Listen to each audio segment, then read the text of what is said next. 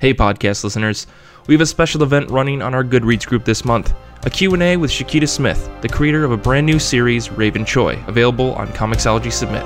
She'll be answering questions for the entire month of April, so please stop by, say hello, and ask a question. Now on to the show.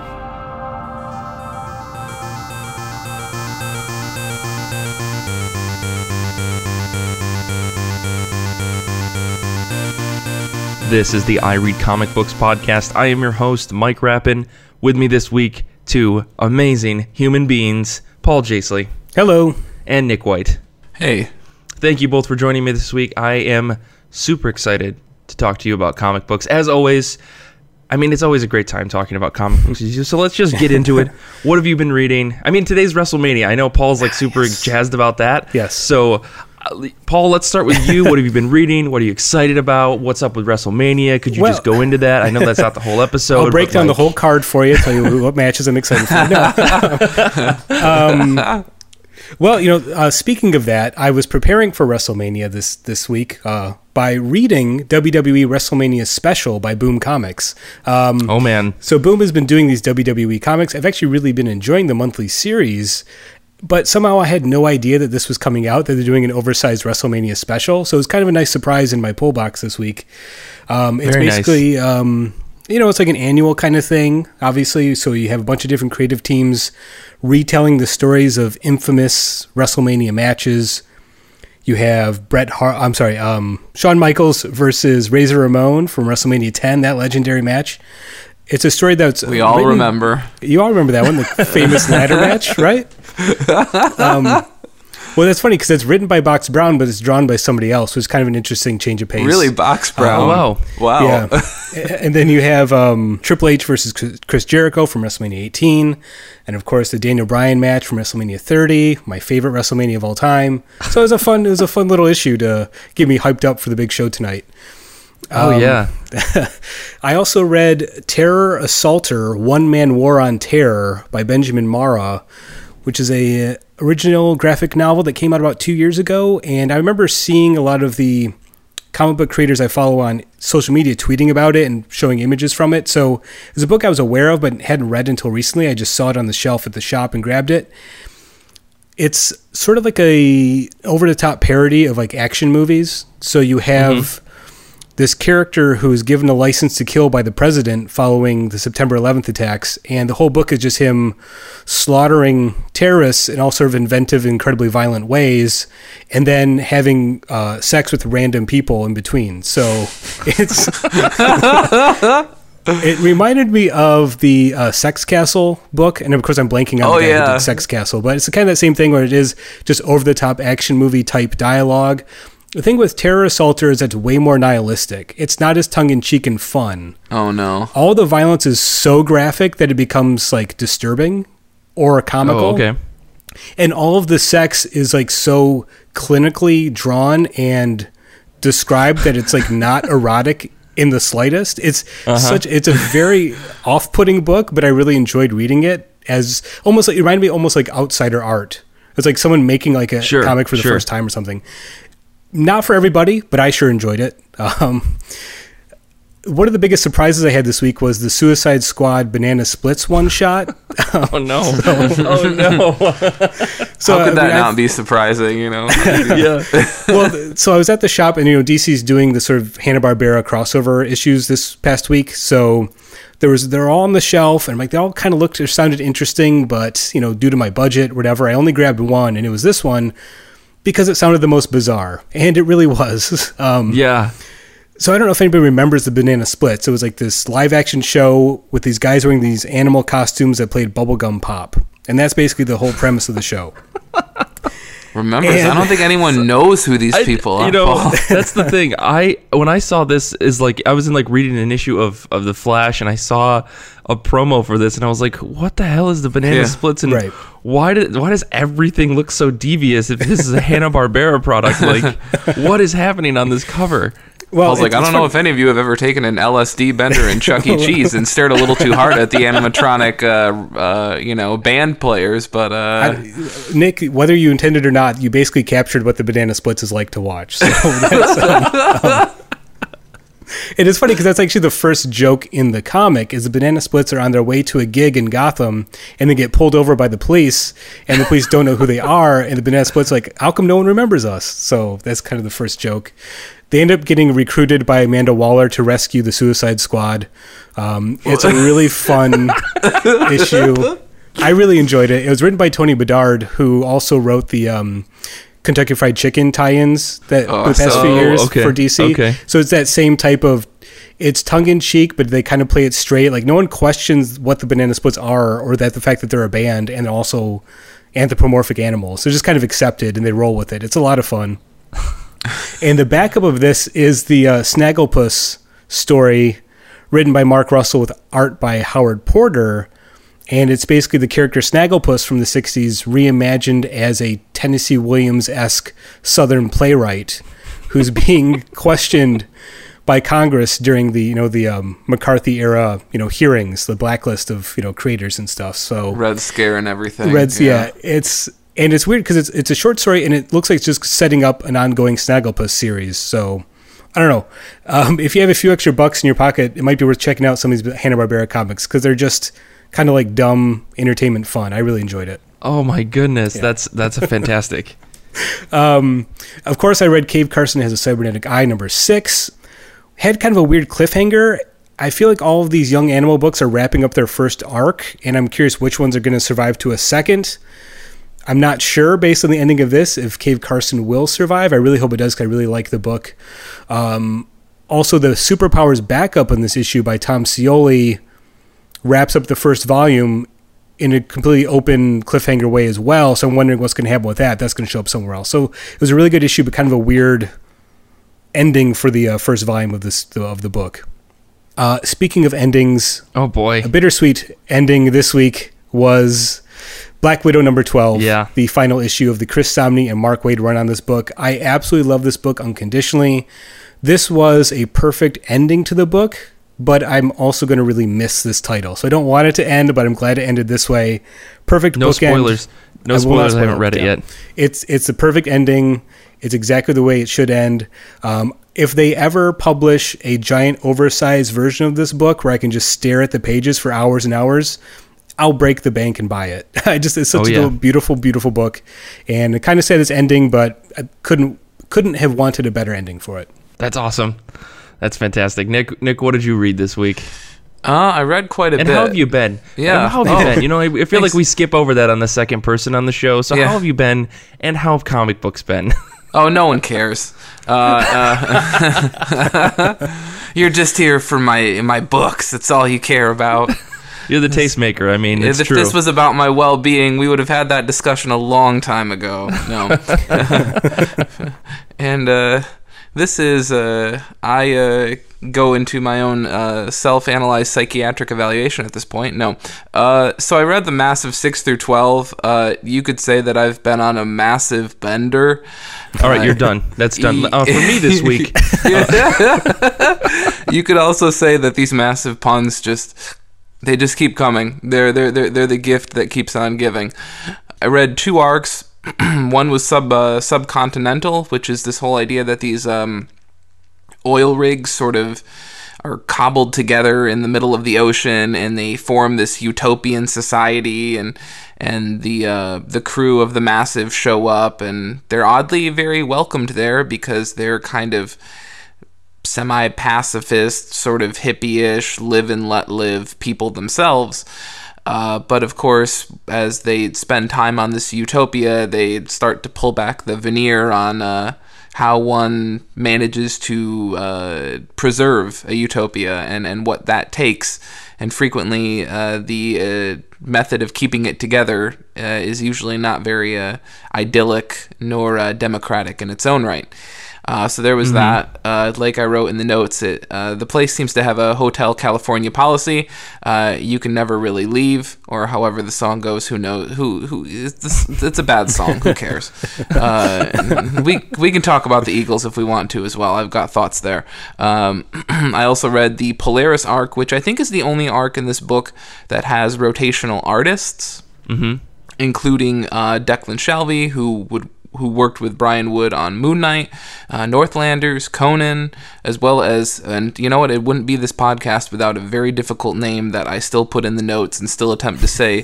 so, Dan Gilles Zejli, Zejli, uh, sorry about your name, but your work on Starve is great. That was with Brian Wood as well. So, I mean, lesson learned here. If you work with Brian Wood, you're kind of set for life. It's sort of like Joss Whedon. Um, if you work with him once, you're gonna just keep getting work, and you'll get typecast, and you'll only do science fiction and fantasy stuff for the rest of your career, and people might not Right. take you seriously, but it's still money, so you'll do it.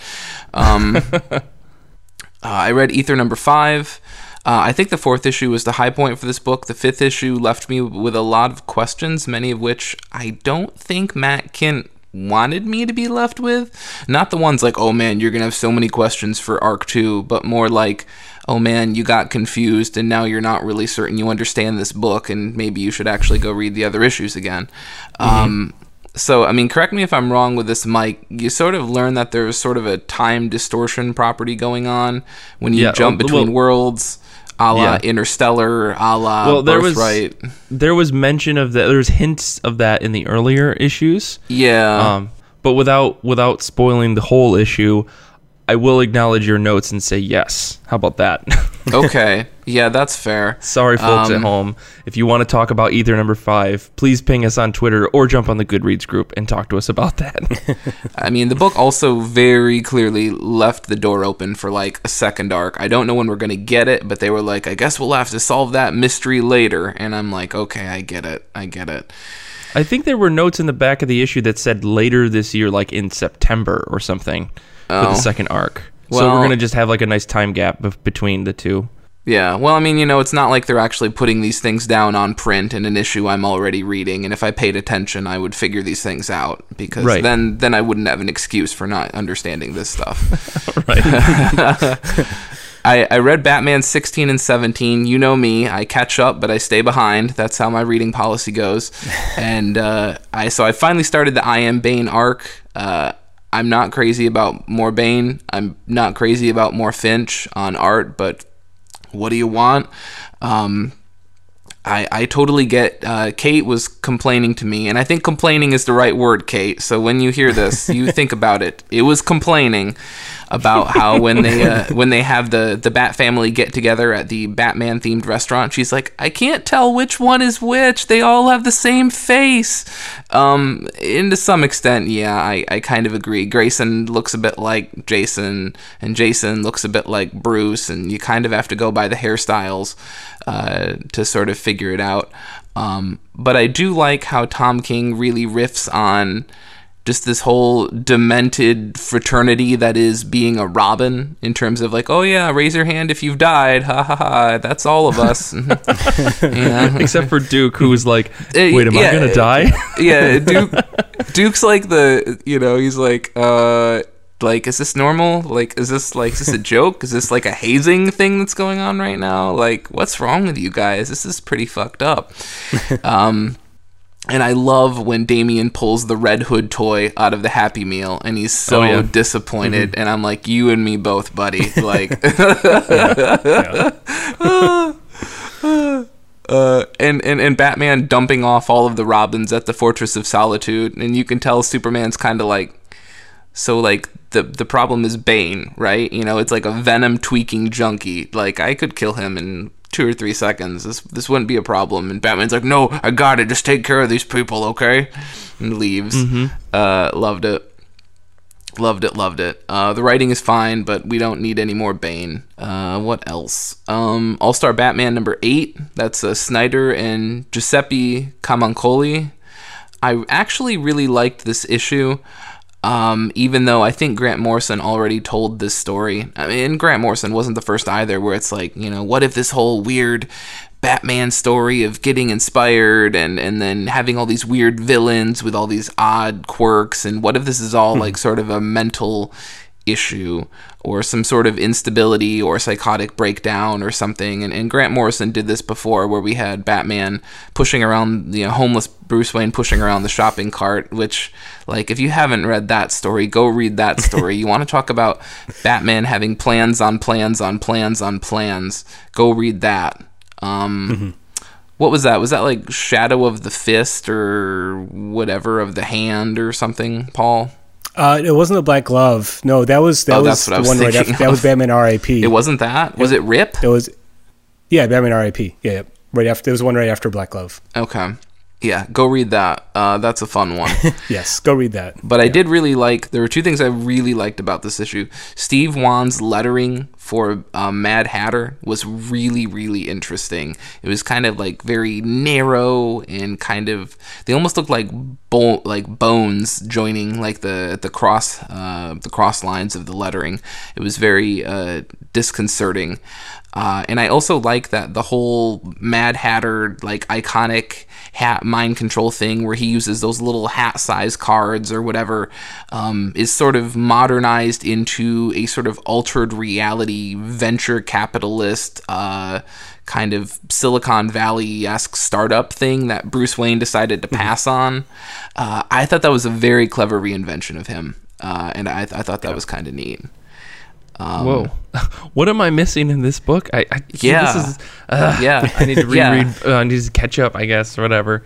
I read two issues, and I just was like, I don't know if I want to keep going with this book. But maybe I this, this this sounds like right up my alley for like weird alternate think- Batman stories.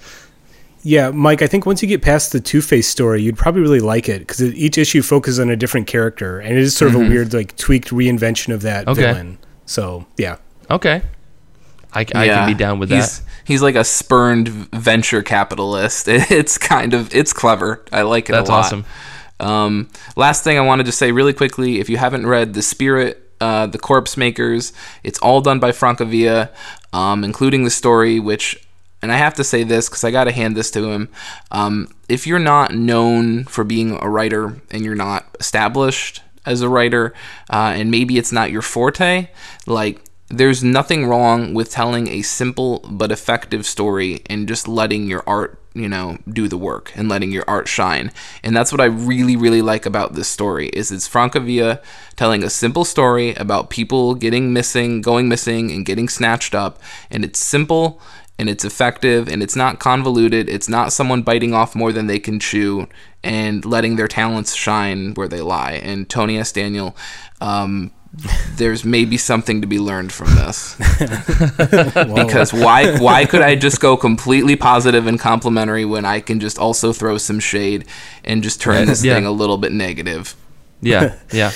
yeah. So Nick, have you read uh, Francesco Francavilla's Black Beetle stuff they did a few years ago? Yeah, I was gonna say like this is more or less basically him doing that with a Oh, okay. franchise property, and I think that's Cool. why it works so well. Yeah, Yeah, that sounds good. Cool. Well, for me this week, oh boy, I, I actually didn't read a lot. I've been super busy showing some family around the city, um, and going to Broadway shows, and actually, I don't know, just doing stuff in New York as as you know you tend to do. Eating eating big slices of pizza and Is this yeah. where we're supposed to feel bad for you?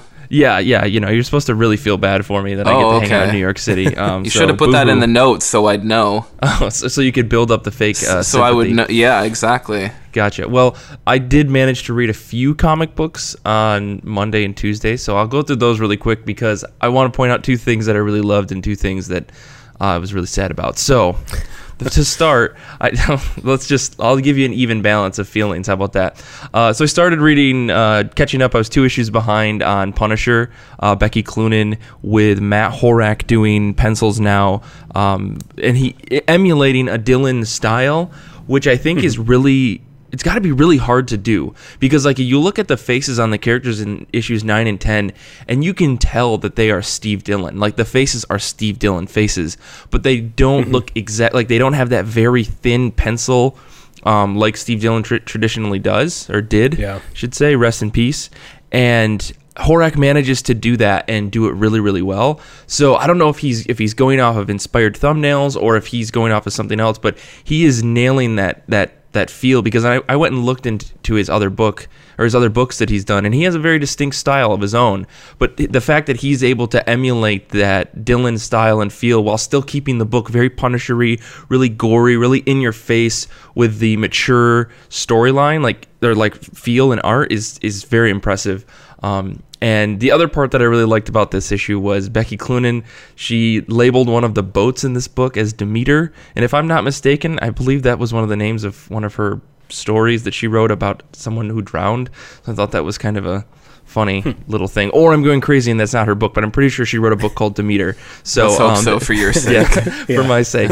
Um, I also read a- After Death number one or AD volume one, whatever you want to call it. Call it. I originally thought this was by Matt Kindt, but I apparently am crazy. It's by Scott Snyder and Jeff Lemire, and oh my gosh, I can't believe it took me so long to get around to this book. It's so heavy. The writing was absolutely phenomenal. Like there is a whole page that is very heavy in text, but the the I don't want to spoil this book for you because you should really read it. But the point that that Snyder was getting at in the in the writing was so powerful. I wish that 18 year old Mike could have read this book because it would have just fucked me up in all the right ways and made me think really hard about what I was doing in life and just maybe slap myself, slap some sense into myself. Um, but man, AD number one, holy cow Hmm. what a solid book. I'm very much looking forward to reading number two. You just have to get, get in the right mind space to go light art, heavy writing. You're going to read a prose novel in comic book form, and it's going to really, really work. I I love this book. I think Snyder's on like a serious bender, and he's going to just get even more intense with the following volumes of this series. So really, really excited about that. Uh, I also read Lazarus number 26, and here's one of my sad points. I was really sad to hear that Rucka had to take almost six months off uh, with all of the craziness that was happening in the United States. Like he was so, I guess, pent up and frustrated with the world that he couldn't write anything.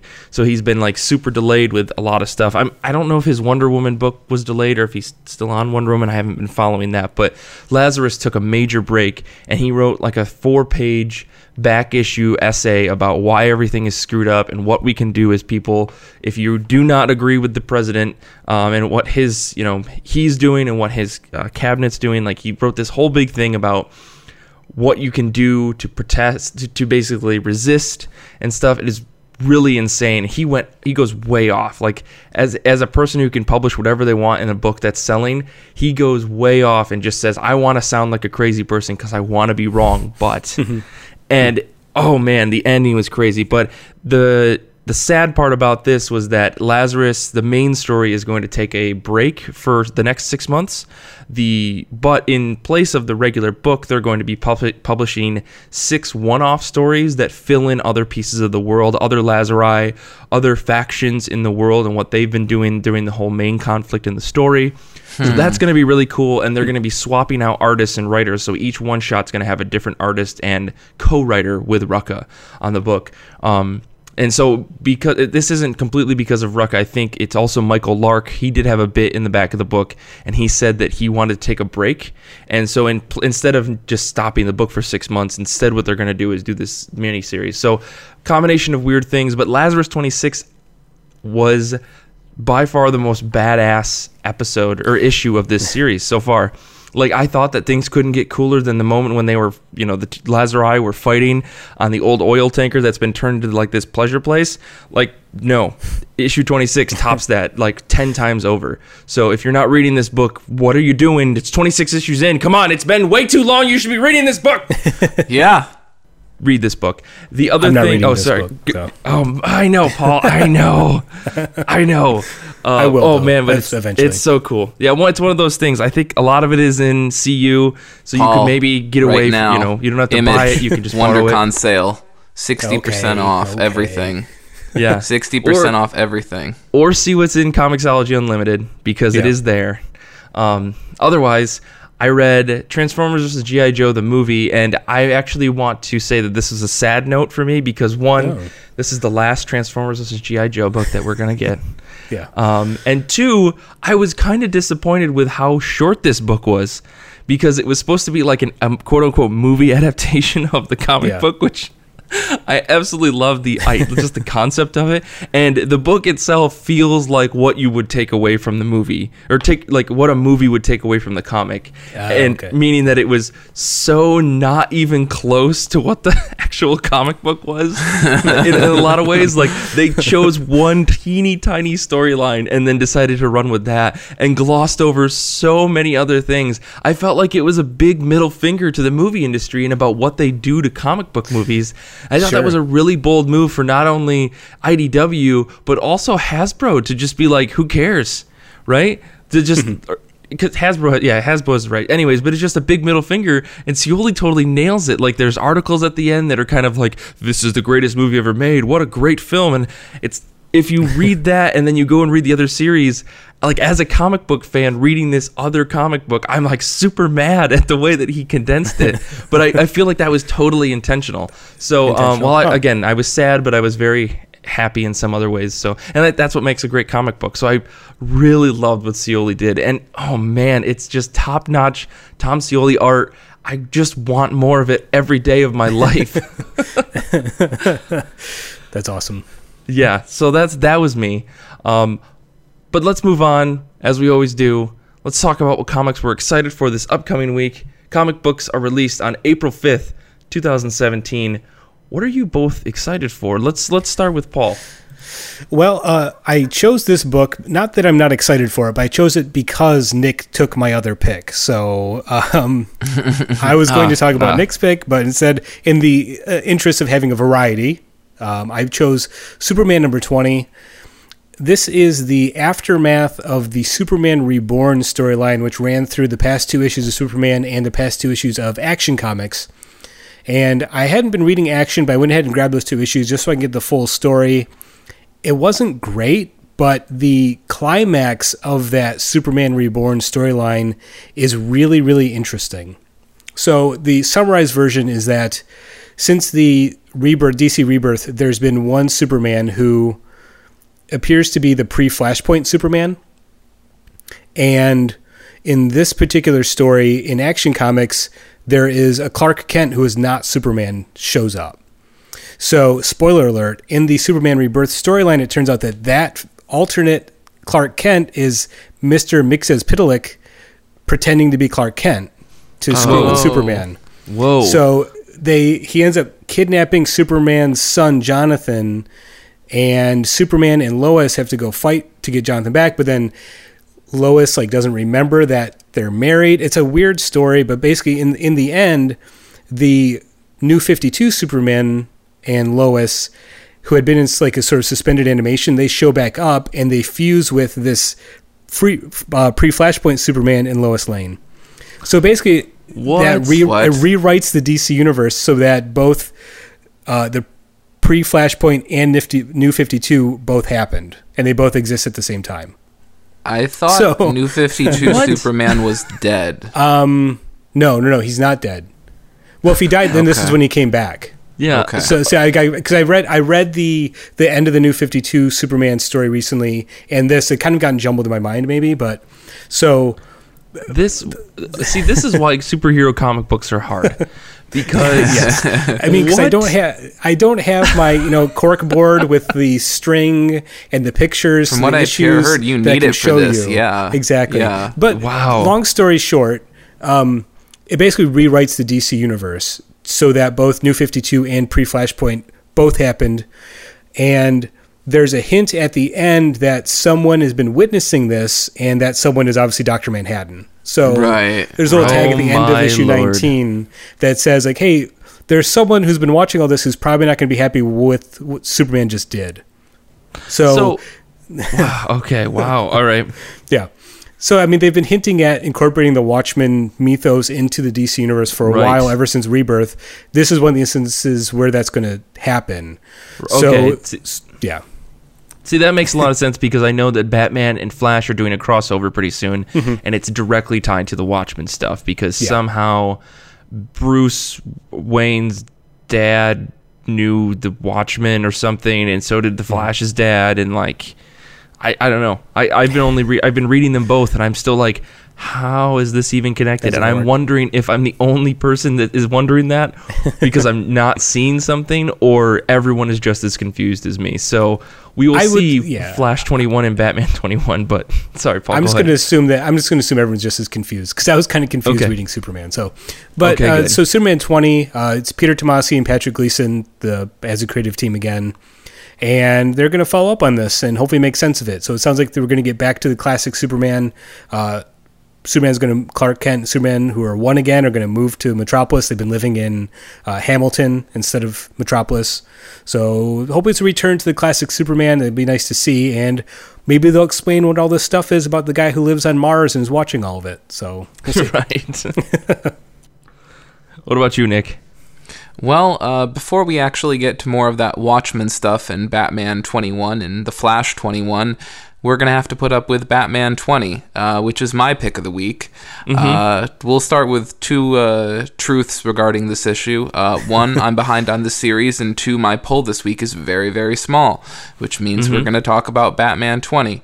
Um, which uh, the uh, the tagline for this book is uh, "No more tricks, no more allies, just Batman and Bane. When the final blood spills, nothing will ever be the same for the Dark Knight." Look, I'm sure he'll be fine. Okay. Look, I get previews. We already know. We already know know, there's a flat crossover coming. So I was just on DC.com today. They have Batman like 26 listed on there. All right. You know what? It's Bruce Wayne. It's still Bruce Wayne. The sun will come up tomorrow, okay? Don't listen to this shit, all right? He's going to be fine. It's just Bane. He's a tweaker. Batman always has to fight him by himself because he's stubborn like that. And really, he would get by with a little help from his friends, maybe if he had some better ones, and this wouldn't be an issue. Mm-hmm. Anyway, next month we're gonna get Jason Fabok on art. this month we're still gonna have David Finch. The month after next month we're still gonna have David Finch again. No, I'm sorry. 20 is Finch, then it's two issues of Fabok, then we're gonna get Finch again. So if you don't like Finch, keep your seatbelt buckled because uh, he's coming back. Uh, but I, you know what? We've we've had enough Bane. We've had enough Bane. I'm I'm I'm I'm ready for something new. And the fact that I'm reading this alongside All Star Batman, where it's like a new villain every month, new artist every month, everything is bright and shiny and new and sexy. Uh, you know, uh, Tom King. Tom King is holding this book together. Full credit to Tom King. I think the writing is really what's kept this arc alive for me. Um, Paul, maybe you love I- this arc. I- Maybe it's just I- me. Yeah, I'm going to disagree slightly. I've really enjoyed Batman since it started. You know, I've, I think Tom King's doing a really interesting job. And this, Mm-hmm. I don't remember exactly uh, where things happen, so I'm going to avoid spoilers since I know you're behind. But there is one issue where he does an amazing job explaining this connection between Batman and Bane and why they're Oh. such interesting foils for each other. yes, And I really, mm. really mm. enjoyed that. And I like the fact that Tom King is telling one long story. Things that happened in the very first issue are still important now. yeah. Um, mm. You know, Okay. it's a long, festering story, which I think could be maybe, you know, can take a while to really understand and appreciate. So I'm Yeah. really, really enjoying Batman. I, re- I like Bane as a villain regardless. Like, I don't have a problem with him, but this made me appreciate him in a different way. So just hold on, Nick. It- It'll all make sense in the end. Yeah, I mean, it, it seems like he's you know asking people to be more patient, and in the fact that he's trying to do more with a character that people have usually attempted to do a whole lot less. So Exactly. Yeah. Well, We'll see. You know, Maybe it's I read Finch. this book too. I read this book yeah. too. So oh, I no one have- cares, I Mike. No one cares.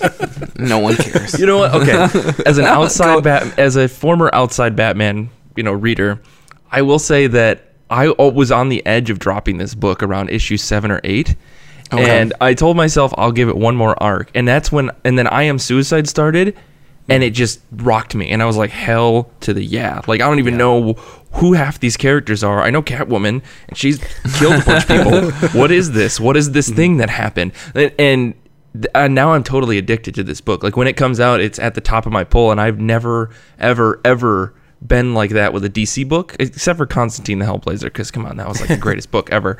But I mean, Riley Ross, Riley Rossmo. What are you gonna do? But still, this is this book has been unbelievably good, and I did not think I could get this heavy into a Batman book. And Bane as a villain like forget all the Dark Knight bullshit movies. Like this is what I wanted to see when it, when we saw Bane. I really didn't know much outside of like he's a luchador who's got this venom, and there is so much more depth in this book, and I love it. Like that the thing that Paul was talking about about the whole foil to each other thing.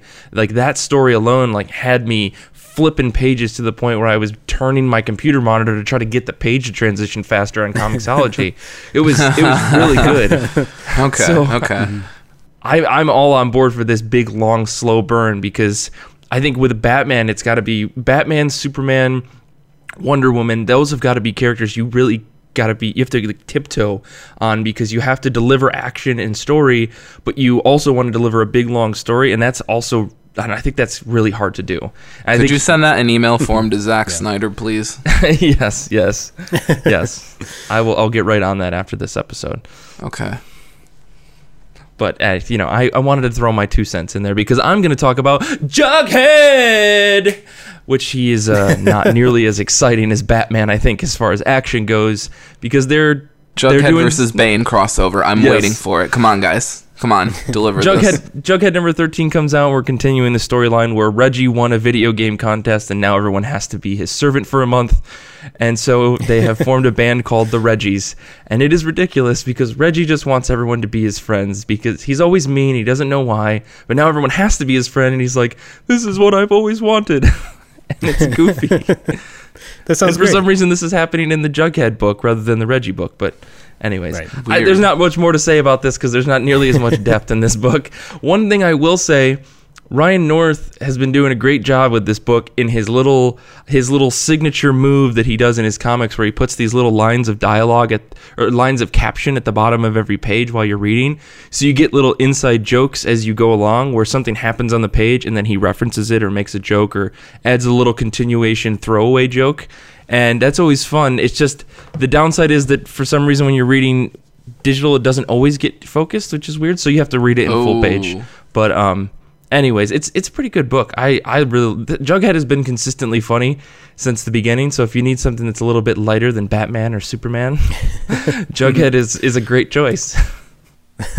That sounds great. I'm way behind on this. Side. I think I read the first two issues maybe, and it didn't click with me. So maybe I'll have to Oh. go back and get back into Jughead. So Yeah, the the Chip Zdarsky stuff is good, but when Ryan North comes in, he like amps up the goofiness, which Okay, is sure. something to be said because Zdarsky definitely kicks everyone in the butt with that. and according to Kara, who's been on the show a handful of times, you know, she was telling me that everything that's happened in Jughead so far has already happened in another Jughead or Archie comic book. So when they Right. did like the Jughead sleeping and he thinks that everyone's superheroes, that actually happened, you Mm-hmm. know. Or when there was uh, an alternate universe in another city where everyone was gender bent, that already happened. Like there was full stories about the gender bent uh, Riverdale crew. So I, I think that's what's still happening with this Jughead series, and I I really think that that's hilarious. So that old and Hmm. Yeah. new Jughead readers can really get a kick out of the book.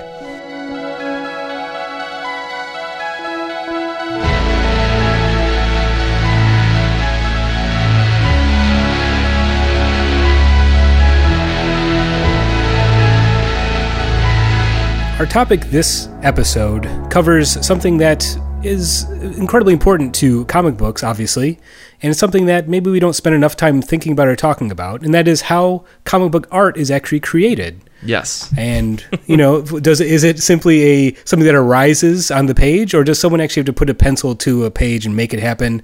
Is it a one person? Is it a collaborative process? The relationship between the artist and the writer? All these big questions we will, in our meager ways, try to answer for you today. yes. Seeing that we're all not comic book artists, we will try very, Exactly. very hard. But like most podcasts, we are not afraid to get in there and wade into those very deep waters we are massively unqualified to discuss. this is I read comic books. That is our quest. yes. So, I mean, maybe to sort of start, we can talk about the relationship between an artist and a writer, because I think uh, throughout history, m- um, unfortunately, the writer has been seen as the sort of creative force behind a lot of comic books, and that's something I think has changed, thankfully, in the past few decades. But the relationship between the writer and the artist, where was where comics are created, more to, more or less. So, Yeah. how does that process sort of start? Well, I think like in a lot of ways, what'll happen is depending on the publisher, right? Um, Mm-hmm. there will be some sort of relationship found between the writer and the artist, and whether that is a professional one, in that you say, "I want to write this book," or someone says, "I want to write this book," and an artist says, "I want to draw something," and then the you know management says, "Okay, you two work together," which is the way things kind of work in some cases at Marvel or DC or Dark Horse. Um, and you'll you'll see these people just come together and they'll create something and there may may be a friendly relationship or a friendship may grow and those creators may work together in the future because of that. But in some cases it's it's just you're assigned a person to work with and then you do the work. Um, whereas at other publishers and I listed dark horse as one of them but as they in the previous sec- section but also in you know for other publishers like Image and Dark Horse and Boom and Oni Press, um, cre- creators will come together and there'll be a writer and an artist or a writer, artist, and inker, and they'll say, let's make a book together, and they'll have to supply like a five page sample or even a full issue to say, here is our pitch for this comic book, and if that gets picked up, then that team will work together for the foreseeable future with some very few exceptions.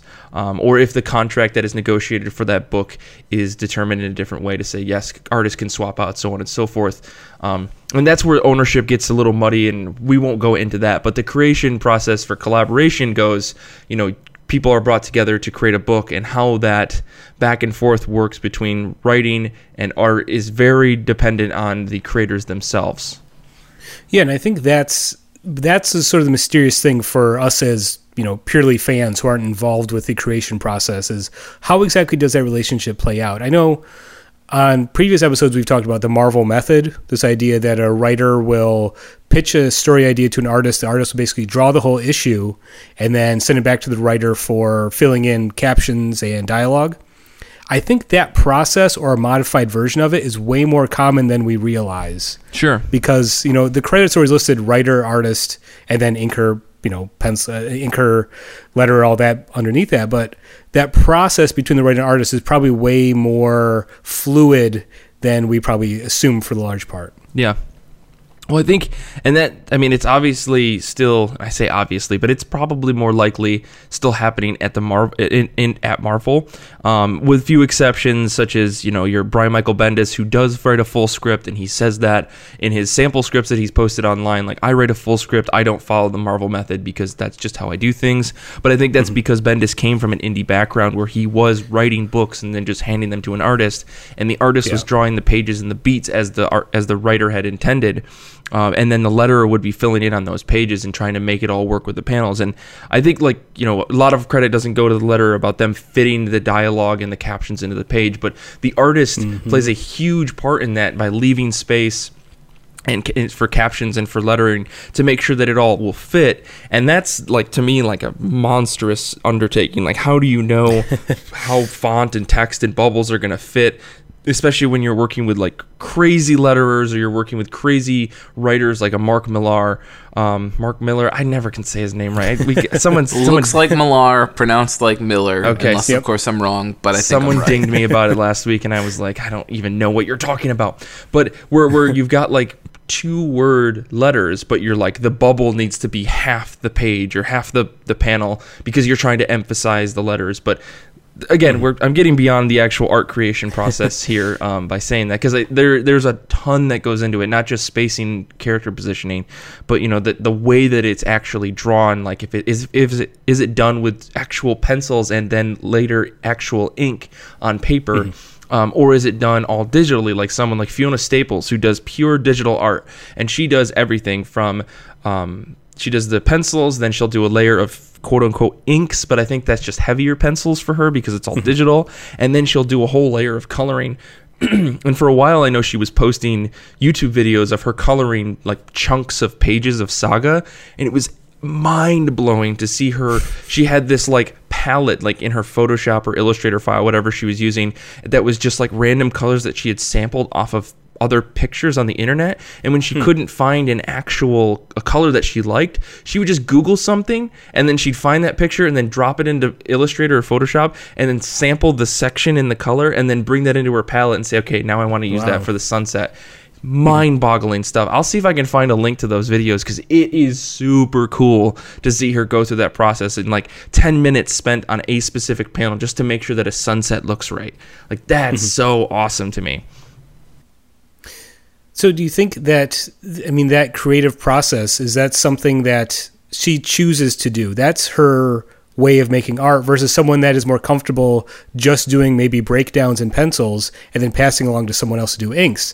I like that the distinction between someone who just works alone is going to do every step of the process by themselves versus someone who's willing to work as a part of a team and collaborate. I wonder what in their artistic sort of makeup makes them choose one style versus the other, you know?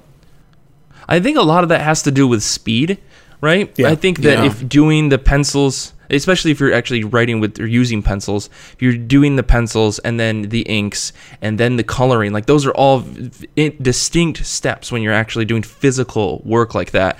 Um, and the colors aren't done so much physically anymore. The majority of colors, as far as I know, are done digitally, with the exception being like Tom Scioli, who literally uses crayons, which is fucking insane to me. Yeah. Um, and colored pencils, but like uh, Jordie Bellaire, for instance, she's you know she is the god to your colorist at this point in comic books. Um, she does you know like at one point I think she did like ten books in one month, and it's like how do you do that if you're actually doing physical colors? But no, she's she's doing it all digitally, and that's not to say that Yeah. the job is easier, but it's like it is in a way because you can just fill a whole panel or fill a whole section really quickly with a paint bucket tool rather than like layering letters of layering CMYK dots on top of things, um, which is a whole different other thing. Um, because the, in the, as far as the history of coloring goes, that's how colorists used to do it. They used to actually have to layer invisible pages um, on top of the pencils, and then they would fill in these dots that were like stenciled out around the colors. And that's why, like in old comic books, you'll see a lot of bleed because that means that the the invisible layer shifted a little bit, and so you'll see like the green of Doctor Doom's cape, you know, kind of bleeding into the background where there's mountains that are a brown or something like that, and you can tell because it's the shape of his cape, but it's just bleeding over a little bit. But coloring is a whole whole extra step to things. Yeah, yeah, yeah, yeah. I apparently have a lot of thoughts on how all of this is done. Um, so Well, you guys can just I leave, and I'll just monologue Yeah, for the yeah, next yeah. twenty minutes. No, I think that's really interesting because I mean that's kind of what I was hinting at with that, my previous like thought, where it's that creative process is somewhat still mysterious, even though we know all the steps are. It's like why certain choices are made, or why artists work a certain s- method. It's all sort of this mysterious artistic process that even as fans will never quite maybe really appreciate, even though we're just seeing the, because we're just seeing the finished product. Yeah. You know. See, we're definitely gonna have to get a, a creator on this show and just be like, Yeah. let us let us just bug you for the next thirty minutes of a thing that you learned in comic book creation 101. Um, so yeah, I mean, so speaking of you know a collaborative process where you have the traditional separation between a penciler and an inker, I think even that distinction is sometimes confusing or mysterious to a lot of readers because is the inker just tracing what the penciler drew or Right. are they embellishing it and it's you know if, if you can get your hands on one of those those books that like IDW publishes where they do have the original pencils or the original inks and you can Once you've them. mortged your house, yeah. Well, exactly. yeah. Well, Once the you've cur- the- mortgaged your house to The Kirby to one I bought is book. reasonably priced. The, the, the one I have is reasonably priced. Yeah, but yeah. You can literally see how the inker's choices end up in the final book, the final finished product. yeah, You know, and the the importance of an inker and how some inkers can radically change the way a pencil one penciler's you know images look from Yeah. start to finish. It's it's always an amazing process. to, and to that point, I, I at this point I can barely read any Steve McNiven book that doesn't have Dexter Vines on inks because Hmm. Yeah. Steve McNiven's art is top notch. It's fantastic stuff. But if you look at the difference between work that he did on, oh, I can't even remember the name of the book. I think it was an X Men book versus what he did with Civil Civil War. Two distinct inkers. Dexter Vines inks change the actual like change the entire feel of the comic book in comparison. And and not to, not to discredit this other inker whose name I can't think of um I can't even think of the book so whatever I'm an idiot but still it's it's it's mind blowing to see how much how much an inker has an effect on a book. And you can look at that like someone like Todd McFarlane that's been his thing for a really long time. Yeah. um, when he was back do, when he was doing Spider-Man comics he would ink his own books and when he didn't ink his own books it looked like a totally different artist was drawing the comic. It it's crazy I know that Nick has a lot of thoughts on inkers, so I'll let him Yeah. jump in now, and I'll just shut up for the next ten minutes. Yeah. no, I was I was gonna say like for for people out there who maybe are a little bit baffled by the impact of inks, just go look at a book. Um, there, obviously there are artists out there. We've talked about this that ink their own. Their ink their own pencils, and and you don't see it as much at DC or Marvel because that's very much a like how can we expedite the process as much as possible, and you know how can we have contingency plans in which you know people don't uh, overwork themselves? And and that's why you know they have their own inkers. But if you go take a look at someone's um work where they've inked their own work and then work where they've had someone else ink their work uh, a lot of times it can be a massive difference. And and it's hilarious because i think a lot of people get the idea that you know if only someone had enough time in the day to ink their own work it would probably be better 90% of the time. But there are plenty of examples where like you cross your fingers and you hope that so and so is not actually the one inking their own work because sometimes there are people out there that are massively better at this than than the person doing it themselves yeah. That that's always kind of the the conversation that you know deep Jack Kirby fans have is like, who's your favorite Kirby inker? And it's always like you know, one person really might really like Vince Royer, like I do, or someone really, you know, might like Vince. Well, no one likes Vince Colletta, but you know, you know, that conversation is like, you know, one person like Vince Colletta could like ruin art that Jack Kirby did, whereas someone else can embellish it and make it even better, like Mike Royer. So I that the role of the inker is, I I think, often overlooked or misunderstood. Yeah, I remember when we talked about the Dark Knight 3 coming out and I was talking Yeah. about how how interesting it was that Kubert's art on that book looked a lot like Frank Miller and we noticed that the inker on that book was Klaus Janson, I believe. Mm-hmm. And that's the same person that did all the inks for Frank Miller back in the day. And that forever and ever yeah, and and it's mind blowing to see that like it's not it wasn't Miller's style that like made that book so distinct. It was Janson's style that had a heavy Yeah. hand in making sure that the faces looked in the in the like Miller style, so that when he came over and did work with Kirby or, excuse, excuse me with Kubert. It looked very similar because the inks were kind of shoving it a little bit in that direction. Because Kubert's art does not look like Miller's art in, in a lot of ways, no. and it's it's astounding to see how much effect an inker can have on a book like that. Like that to me just floored me when when I think Paul you had pointed that out to me. Just mm-hmm. blew my mind. And you know, to maybe sort of follow up on that point, Klaus Janson drew the Batman story Gothic, one of Grant Morrison's first Batman stories back in the late Right. '80s, and his artwork, because he drew pencils and inked it, his pencils and inks look radically different than his inking work on Frank Miller. I mean, Really? it's obviously still the same artist, but obviously because he's not drawing over Frank Miller, it's like a weird. If you compare those two books, it's actually really interesting to see Klaus Janson's choices as a penciler versus Klaus Janson's working as an inker. He has a very distinct style for both, but they're both different. If that makes sense. Yeah, and I mean I think Nick had pointed it out in his in his uh, his notes that the movie Chasing Amy ruined the idea for inkers for people. If you haven't seen the movie Chasing Amy, it's a Kevin Smith film about these two comic book creators who create a Jay and Silent Bob comic book, and they're everything's dumb about that movie. Um, but I love it because for one, it's it's Ben Affleck being dumb and goofy and it's a Kevin Smith film and he always has a place in my heart. But the the joke in that movie is that inkers are just tracers. They don't actually contribute anything to the comic. They just trace over the penciler's work. and like to the point where the uh, Brody, I believe is the character, gets in this big fight with another guy at a mall because he's like, "Oh, what are you, fucking tracer?" And they start fisticuffs because Yeah. that's what happens. It's a very industry specific joke for like a mass appeal movie. It's uh it's strangely like very like niche comedy, you know, and it's like some someone will get this for sure. But um yeah, uh, if, if if you ever want to learn more, just go ahead and get your hands on some behind the scenes artwork. A lot of uh, pencilers and artists will put up their process work, and you can sort of see uh, the impact that that inks have. Um, I, I was reading this other thing that talked about how it's actually not uncommon for younger pencilers to get paired with more veteran inkers because the inkers can basically go ahead and, and fix the the penciling issues wherever they come up. Now, do you think that something like that is done because in in some cases you may, like there may be like a Marvel house style or a DC house style, which is something that was very common, you know, in the 70s and 80s and 90s. Um, would they bring in those veteran inkers to say, all right, well, we need to, you know, fix this Fantastic Four style because it doesn't really match the rest of the brand? Or was there, I guess maybe, and this is kind of an open question to both of you, do you think that, um, that like the house style was more towards pencils and not on inkers?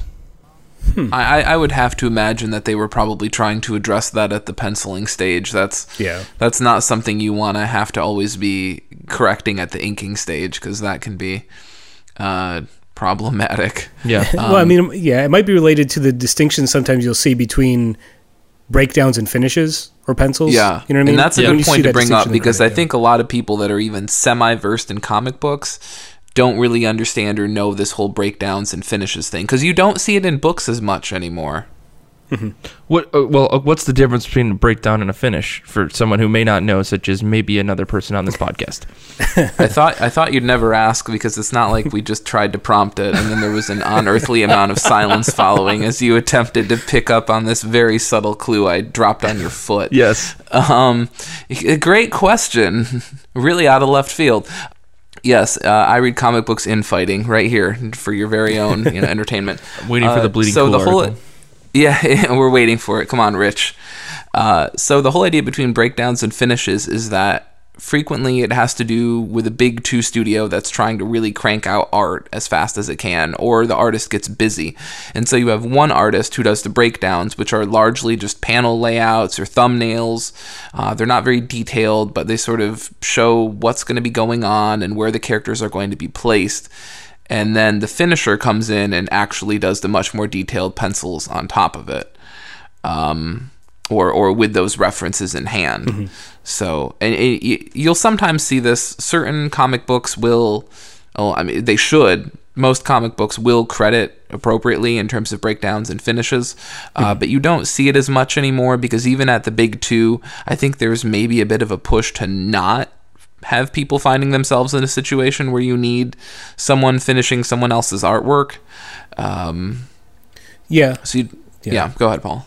I was going to say, you know, one great example of this is if you read the DC Weekly Series 52 that they did a few years ago, p- probably 10 years ago at this point, but um, because it's a weekly series, they had to have a ton of different pencilers and inkers on that book constantly, but every issue had breakdowns by Keith Giffen. So you had a continuous visual sort of storytelling style from book to book, regardless of the art team. It would have the same sort of logic behind the breakdowns. So you can kind of Interesting. appreciate that idea where it's like one person will lay out how every book is going to read, quote unquote, narratively. Someone else will finish in the details for the artwork. It's almost like the um, artistic equivalent of a plotter in, in terms of, or, or, or the person who gets the story credit. Oh, right, you know? right, right. It's it's it's more of a guiding hand of consistency and continuity and control, um, and but just over on the artistic side. Um, what's really interesting, and I, I think we didn't mention, um, is that I, I think we talked about thumbnails a little bit, which is that um, certain pencilers will take the script and they'll just draw very loose, um, you know, panel layouts, not unlike what a what a person doing breakdowns would do. Um, but what's interesting is that certain pencilers don't even bother. Certain pencilers don't even bother with doing with doing thumbnails. It's it's not something that they they're interested in, and they just go straight to drawing. Uh, uh, but then you also have certain teams where the actual writer will do the panels or will do the thumbnails. Uh, Grant Morrison is very well known for doing thumbnails for a lot of his work. Uh, and if Yeah. you read some of his books in the back matter, you'll see uh, Grant Morrison's thumbnail breakdowns for, for his artists. Uh, they're actually not bad. I mean, if you want to hear Nick White's The More You Know segment for today, it's Grant Morrison, in terms of just a sketch penciler, is not terrible. He's actually not bad. Huh. Uh, yeah, it's it's true. Yeah, he started as a penciler before he started writing. Actually, his very first early comics, he was a draw a penciler. So Oh, Really? Okay. Yep. Did not know that. The more you know, squared. yeah. So, and that's actually really funny that you mentioned that because um, I know from reading a bunch of manga, uh, or manga is the proper way to say it, I think, um, that that's the way that the creative process is done over there for for weekly books because you know they put out weekly chapters for those books. And so they'll put out 18 pages every week. They go in the shonen jump or at least for the shonen books and that's we can get into that and that's a whole other topic. But the writer and the artist will um, collaboratively like they'll take a script and then they'll both draw versions and present it and work together and then they'll provide a finished version to their editor and then the editor will give them the thumbs up for the artist to actually do the whole thing or if it's just one person writing the book. So for instance like the bleach series which is a very popular book um, only has one guy working on the book, and so every week he does like sketch outlines of everything um, with the script in bubbles and everything, and they're very, very poor looking versions, but they have general layouts for each page and how things are, are going to eventually look with the you know the full art in it and they'll have the whole script in there to make sure that everything lays out properly, it reads well. The editor will go through that, give him a sign off, and then he'll actually go in and create the whole book or the whole chapter for that week. It's a really crazy process because I don't think that that's as common in the United States for anything like with comics um, to actually do like sketch whole like whole issues done as a sketch version to present to an editor so they get an understanding of the feel of the book before it even goes to full pencils full inks and so on and so forth so um, i mean they do things a little bit different over there but they're also like i said pumping out an issue every week so um, different different world Yeah, I mean, a lot of that is necessity. It's just the necessity of the speed. I mean, that's there's a reason why if you read any of the big twos, like uh, big event books, you know, like Civil War or Blackest Night, the last issue of all those books is probably going to have at least five inkers listed in the credits by necessity. You know, yeah Five inkers, two colorists. Yeah. yeah that's what it's wild It- and I think that's what makes it ever so more fascinating when you go look at something like Image or you go look at something self published where someone is doing their own inks, they're doing their own colors, um, you know, they're doing their own lettering. Um, and uh, as long as they have as much time as they want to do it, I, I, I guess that works out. But that's just not really how the the industry at large works. The industry at large wants you know people you know set to rigid roles and so they can have contingency plans and bring on another inker if they need another inker, bring on another colorist if they need another colorist. Um, See, but that that works really well when you have a group of people who um, have a set like they, they, they, they aren't dependent on the sales to get their paycheck, right? So you know Right. when the issue comes out, they're like if you have five people working on a book, you got to split that profit five ways. Whereas at Marvel or DC or whatever that doesn't have like a sales dependent um, return for profit, um, and you get like a page rate instead if you have Right. five people, like that's okay because if the book tanks, like you're still kind of getting paid, which isn't to say that's a good thing by any means. But you know, at Image, like a lot of the times, you only see one, maybe two, maybe three um, extra artists on the book for colors and for ink. So usually you'll see. Well, the, I guess the common borderline breakdown. never really. Well, the common breakdown is usually like writer, artist, colorist, letterer. Um, and I believe that the profit sharing goes down, you know, the further down the totem pole after pencils. Um, but the pencilist usually does the inks in a lot of cases. And I know, like, for a book like Chew, John Layman did all the letters for that whole book. Like, he not only wrote it, but he also did all the lettering for it. Um, That is interesting. I never really thought about the fact that you don't ever see that many inkers listed on image books. Yeah. Like ever. That's interesting. I never Hmm. wow. Cuz you always see like if you ever look at like image cover aesthetics and now we're talking about like graphic design nth degree whatever. Like it's always like they have this thing about sort of the symmetry of four names. You know, there's like the two names at the top for penciler and um and writer, and then there's sort of the two names that they try to maybe put towards the bottom of the page, which is letterer and colorist, and it's interesting. Um, weird. I never thought about that. Yeah. so next time you're reading your comic book, take a look. Take a look at the at the listings of who who's actually on your book, and you'll see that a comic book that comes out every month at from Image or from Dark Horse or any other smaller publisher that isn't Marvel and DC, the number of people that are actually working on that book that are listed as penciler, inker, or or writer or colorist or letterer, like that number is usually very small, and you'll see multiple people doing multiple roles in a lot of cases because they just don't have the ability to split it that way that many ways. Um, I believe, like for Saga, for instance, I believe that's just Brian K. Vaughan, Fiona Staples, and together the two of them do all the work. And I think Brian K. Vaughan just writes, and Fiona Staple does letters, colors, inks you know pencils. I mean, she doesn't. I don't know if, if you call it pencils and inks because it's all digital, but you understand what I'm Right. getting at. Like it's all just Yeah. done Yeah. by two people, and that's the whole book. And so like when the when it comes down to splitting the profit, it's only 50-50 um, or 64. I don't know how they split it, but I assume 50-50 because that would make the most sense. Um, even though I think Fiona Staples spends way more time on it than Brian K.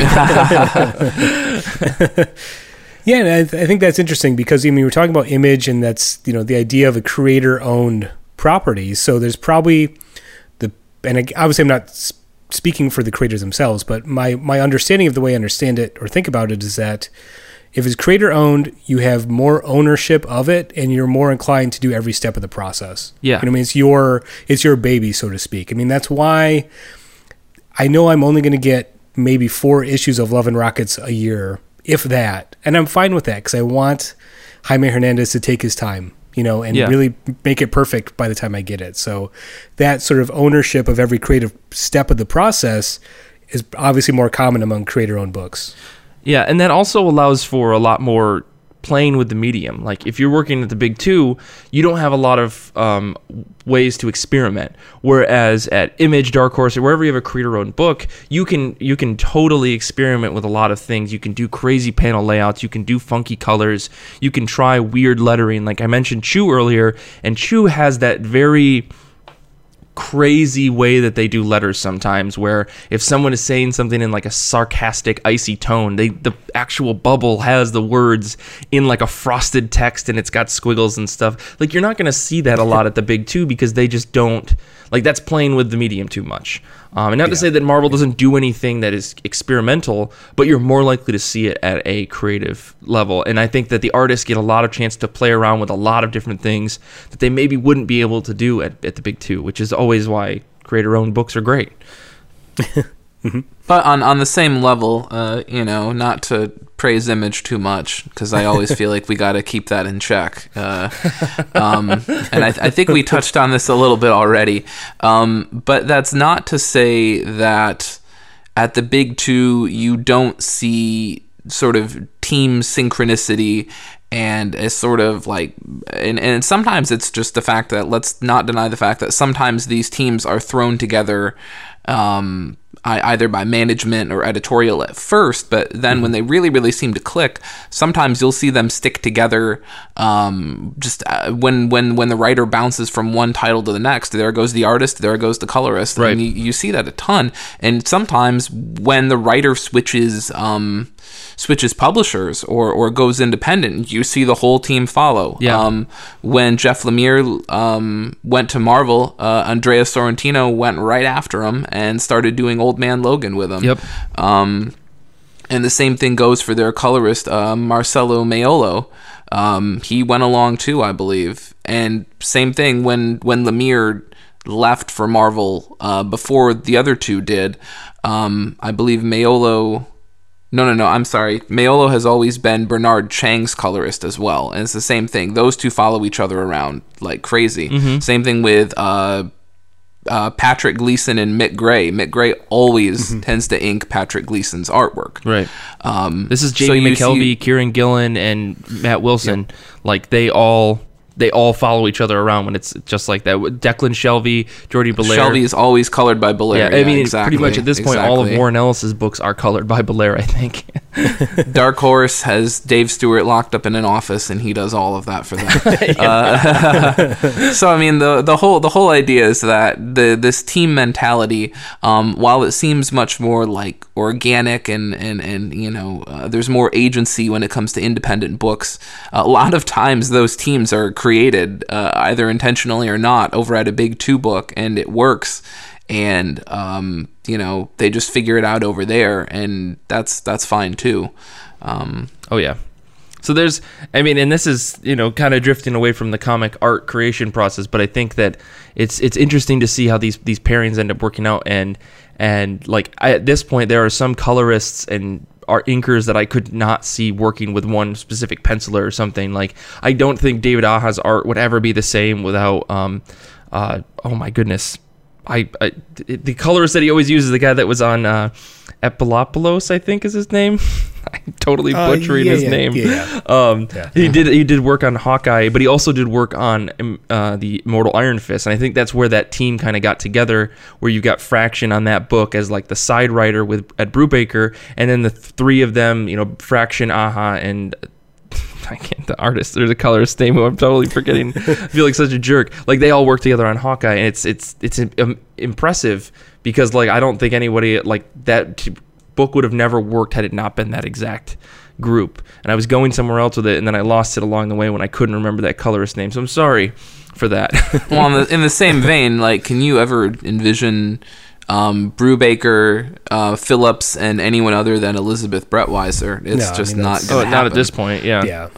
Yeah. So, um, I mean, I, I, I guess, long story short, if you want to go back and talk about how this relates to process, when you have these teams that work together a whole bunch, like w- we can sit down and talk about the conventional process being penciler, then inker, then you know, then colorist, then letterer. But when you have these teams that are have been working together for a really long time, I think you'll see that a lot of the kind of checks and balances and oversight that you find when a team first gets together, uh, they start to disappear. Uh, I know I read in an interview with Scott Snyder where he talked about how his scripting process, the way he writes scripts, how much detail he goes into, what sort of format he uses. He says like his scripting process for Capullo is completely different than his process for Francavilla, which is completely different than his process for Sean Murphy.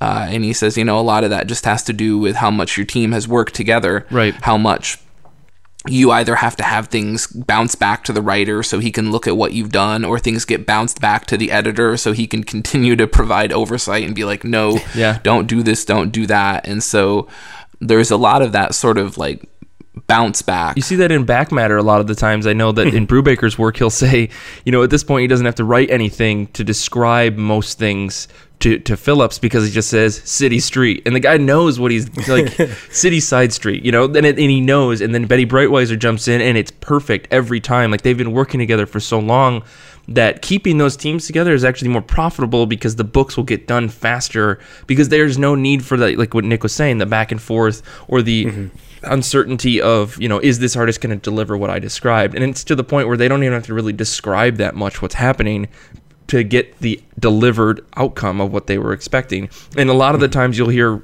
you know writers um, talk about how like i didn't even describe it to that detail and yet they delivered something better than what i had, I had envisioned. Um, and that's that's got to be killer.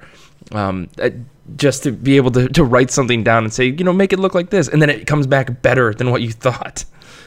Yeah, I mean that's it, it speaks to the larger idea of comic books as an art form. And the artistic process is as much as we can sit here and talk about it and try to understand it from an outsider viewpoint it's it is mysterious in a weird way. It does just come down to an intu- intuition that certain people have with each other knowing what they want knowing what serves the story best and just trusting that with the creative team is it's it's magic you know Totally. i mean it sounds hokey but i mean i think even grant morrison explains it that way it's like it is magical the way that an idea goes from your mind to the page through all these steps and it comes out even better than you expected it's magic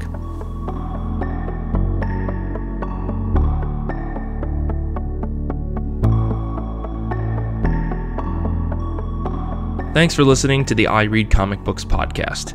This episode was produced by me, Mike Rappin, with editing by Xander Riggs.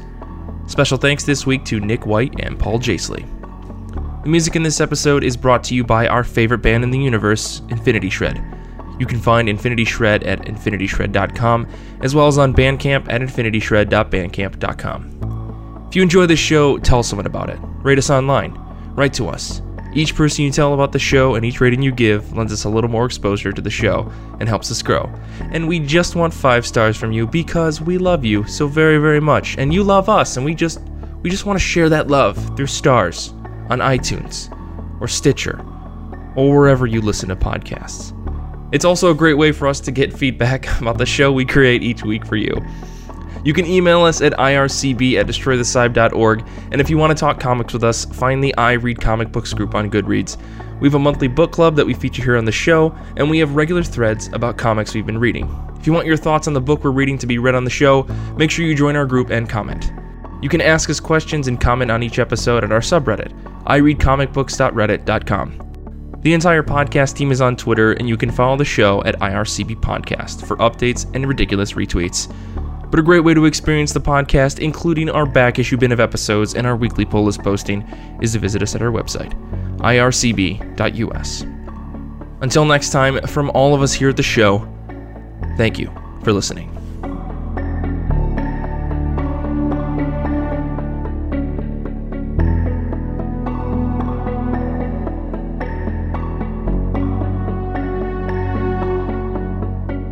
So I just want to let should let the record show. I just mm. cracked my my first beer of the day, so we'll see how many more I get through by the end of WrestleMania. WrestleMania is seven hours long, so Oh God. Wait, what? WrestleMania is seven hours long? well, I'm including the three hour pre-show. So WrestleMania is only four Oh my hours. god. Okay, all right. This is like this is the Oscars plus the red carpet plus the pre-red carpet show, right? exactly. Yeah. What time is this Got to see it all though. I can't skip it. Um, pre-show starts at four. They'll do like two matches on the pre-show, and then they'll do like the main card starting at seven.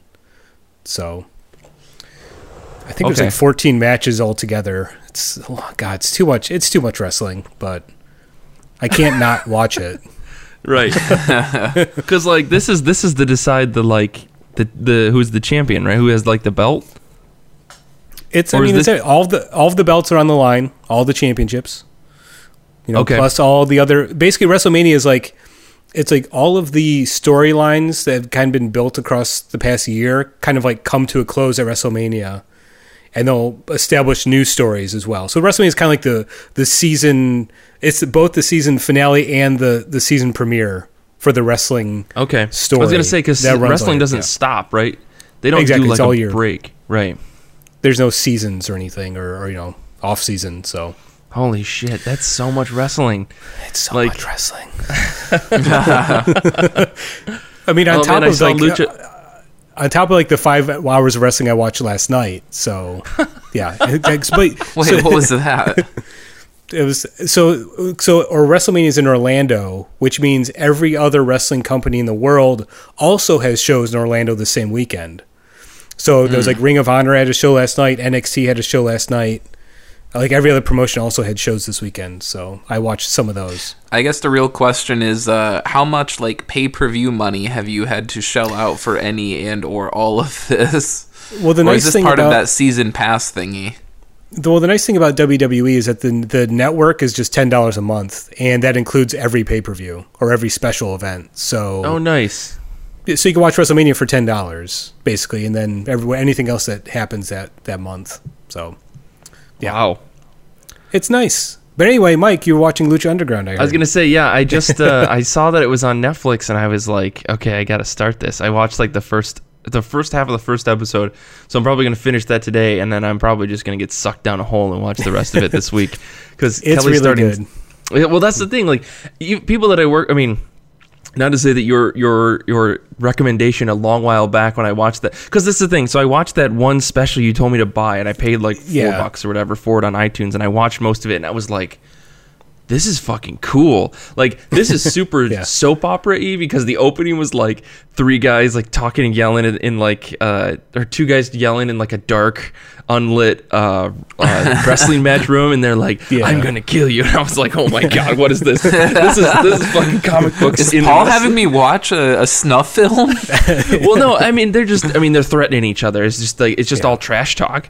Um and I was like okay. And then somebody else at work um, who's kind of been on and off in wrestling was like, "Holy shit, Lucha Underground is on Netflix." Um, and then like three other people who n- are totally not into wrestling, like that I work with were like, "Have you been watching this?" I'm like, "Shit, okay, I got to get on this bandwagon." oh no. Well, because I mean, if only because yeah. it's on Netflix. Like, I don't have an excuse Yeah. anymore now, right? Yeah. Um, and It's- it is really good. It it I honestly it's the most comic book show I've ever seen, more than any Yeah. other comic book based show because it's over the top characters, as amazing athletic feats. All the storylines are sort of dark and deep and complex, and I mean you've got. I mean, Mil Muertes, I don't think shows up until the third episode or something, but he is literally Doctor Doom. Like it's literally like a comic book supervillain. yes, So I, I absolutely love it. okay, I will. Uh, okay, good. I'm gonna I'm gonna have to power through that because Kelly starts second shift this week. Um, Okay. So that means like my nights are f- free, and that's all I'm gonna do is just play Horizon Zero Dawn and watch Lucha Underground. Awesome. That's awesome. Uh, well, that's, it's, it's funny because like Kelly, when when we lived in Michigan, she was on second shift for a long time, and that's how I got into like so many different TV shows and started reading so many more comic books because I just like didn't have much to do at night, so I would just stay home and do that. Um, and I feel like that's what's gonna happen now. And then maybe I should like force myself to work out because I was just gonna become a slug that just sits on the couch all day. Um, but we'll see. I'll probably do the first part at least, which is Right. watch Lucha Underground. So. That's the most important.